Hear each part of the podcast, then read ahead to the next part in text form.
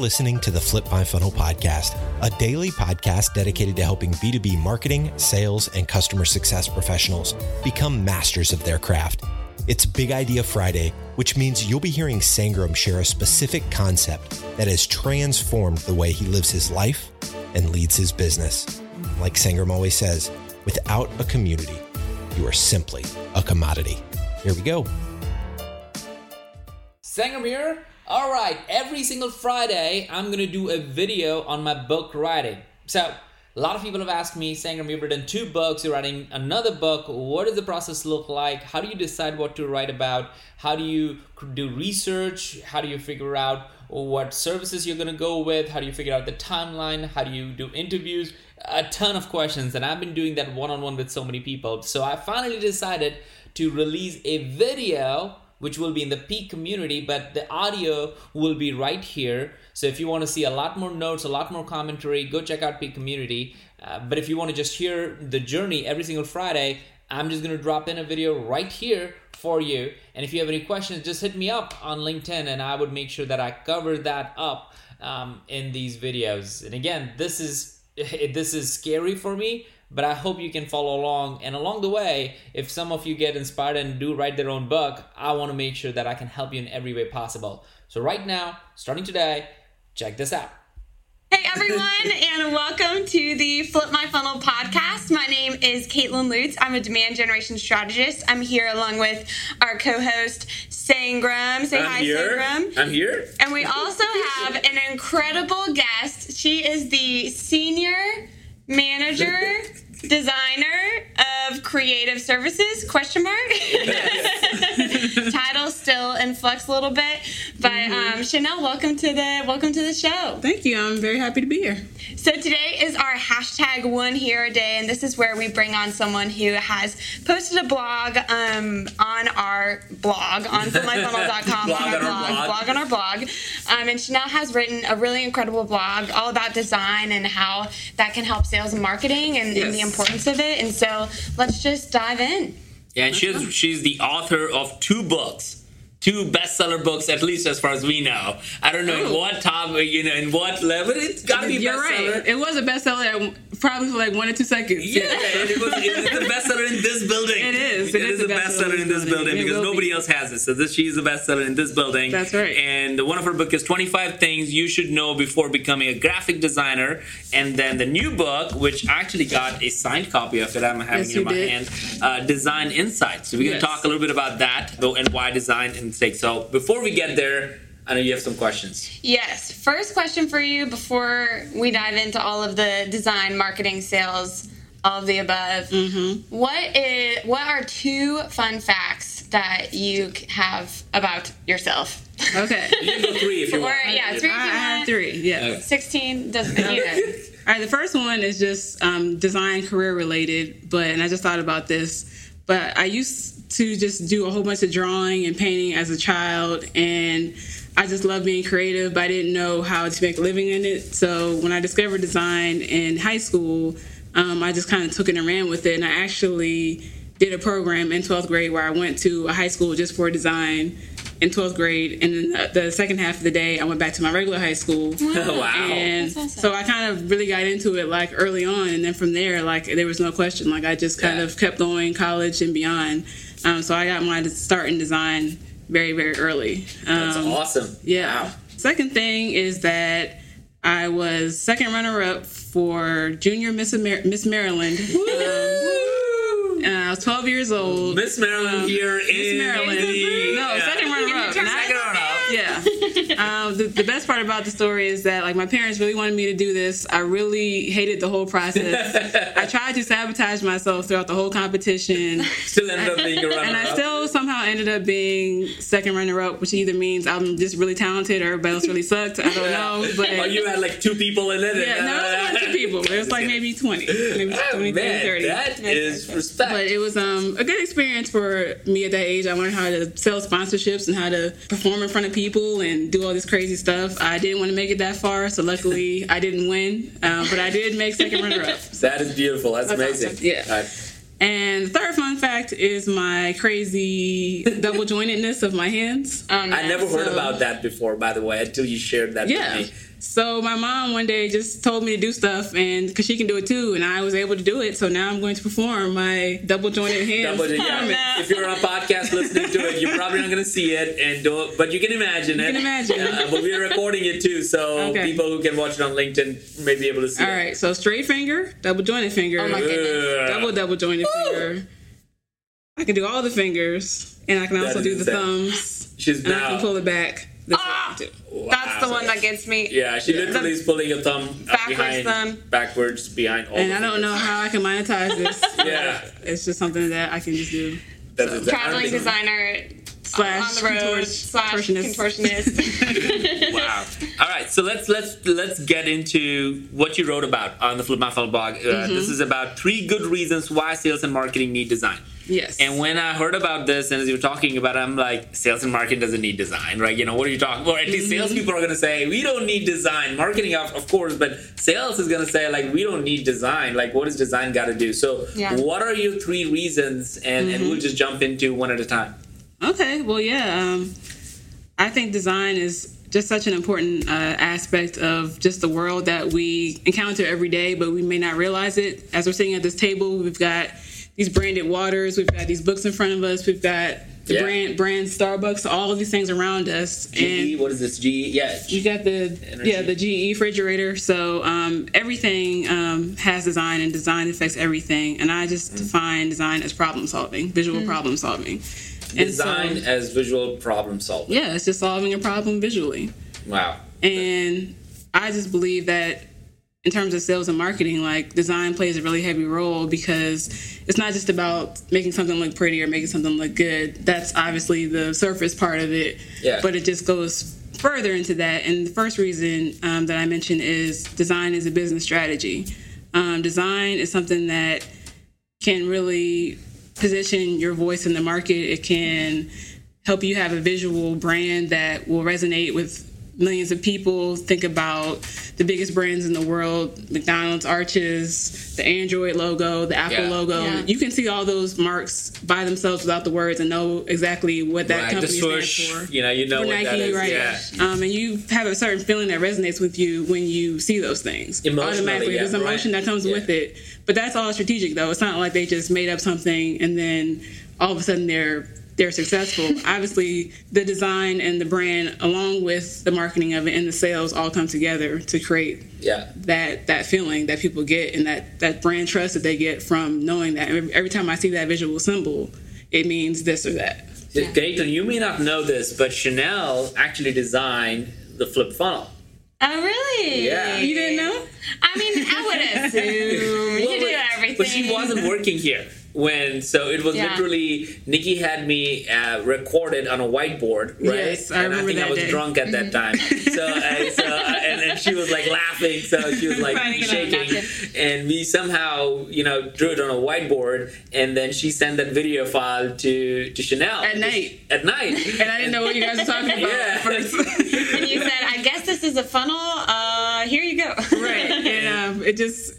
Yeah, go ahead. It's, yeah, it's, it's, and then yeah, and then uh, you know, I think it was literally the first representation of the Flip Funnel that even I saw, and I was like, "That is it. This mm-hmm. is it. We like this is what we're talking about." Yeah. So uh, it, the the whole Flip My Funnel, and people think and look at that funnel, and it's everywhere now. It's in our building, and it's in all over the place. Yeah. The book, all that. Uh, but it was you who actually brought it to life. So when you say um, that design is a business strategy, I don't know what else is a much bigger example of that, because yeah. if you wouldn't have brought that to life, you know, we wouldn't have probably seen some of the things that, that we are seeing and talking about today. Yeah. This whole Flip My Funnel yeah. show wouldn't exist if you didn't do that.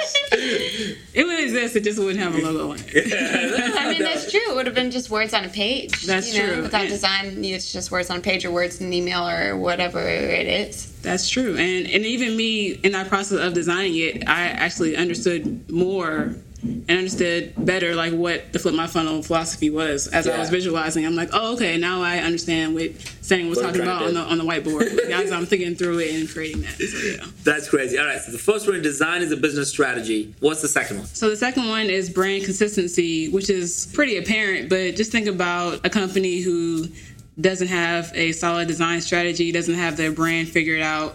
You know, you may put one thing in the market this week and the next week it looks t- completely different. Yeah. And it's hard for customers or people in the market to know, is this the same company? Like, why does it feel different now than it felt before? Mm-hmm. It doesn't mean that your brand can't grow and evolve into different things, but whatever the message is that you're trying to put out about your company, it should be yeah. reflected through the visual design. And so even in that, um, with sales, like, I mean, salespeople are amazing. They're awesome, and they can do a lot of things on their own. But I think that when they have something visual to back them, that helps them explain what they're trying to explain visually. Yeah. When it's consistent, when it looks professional, I think that yeah. just adds another layer of trust that that prospect may be like, okay, this is a serious company. They look, they look like they've got. They look legit. They look legit. So let me give them a try. So.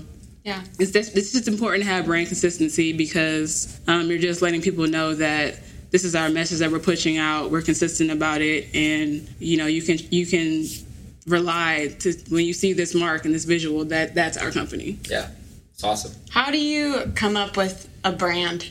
How, I mean, what does brand consistency wow. even mean? Brand design. I mean, yeah. Brand design. I yeah. mean, how do you how do you evoke? I mean, the Nike swoosh. Classic, mm-hmm. or the McDonald's arches, classic. But how do you, what is the process of, of coming up with those images that help people understand what the company is and what they do and help evoke right. that emotion and, you know, that knowledge that, oh, that is that brand and et cetera? Yeah, that's that's a deep question. I mean, whole I mean, podcast is going to be about doing that question. Let's just pause there. And let's do that question. Um, I mean, I think the first thing is, like, what are you trying to accomplish? Like, what is the business goal? Like, what is the problem you're trying to solve? Because you can make something look really pretty, but if it doesn't relay the message that you're trying to put out there, it doesn't mean anything. So the first thing in establishing a great brand is understanding your own identity and the problem you're trying to solve, and then how can what I create resonate with people? Like, yeah. how do the colors, how does the, the layout or the visualization of the symbol, does the symbol mean more than what it just looks like literally? Does it mean something else? Does it mean something in a different language? Does it yeah.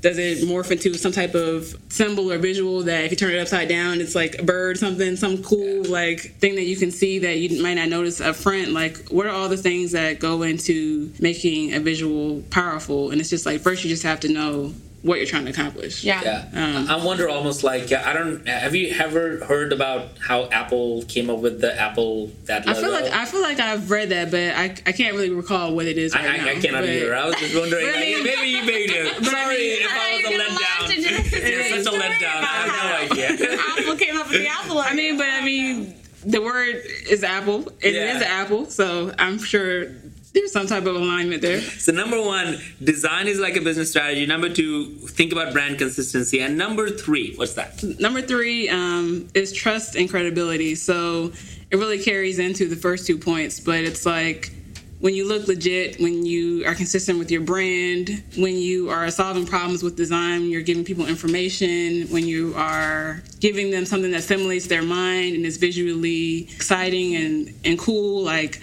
that makes me want to trust you. It's you can have a really great business, and you might go to their website, and the links are broken, and it looks crazy, and you're like, "Oh, this business is crazy." Yeah. But they might really be know what they're talking about, but because visually they haven't represented themselves in the way that is effective, you yeah. may just disregard them.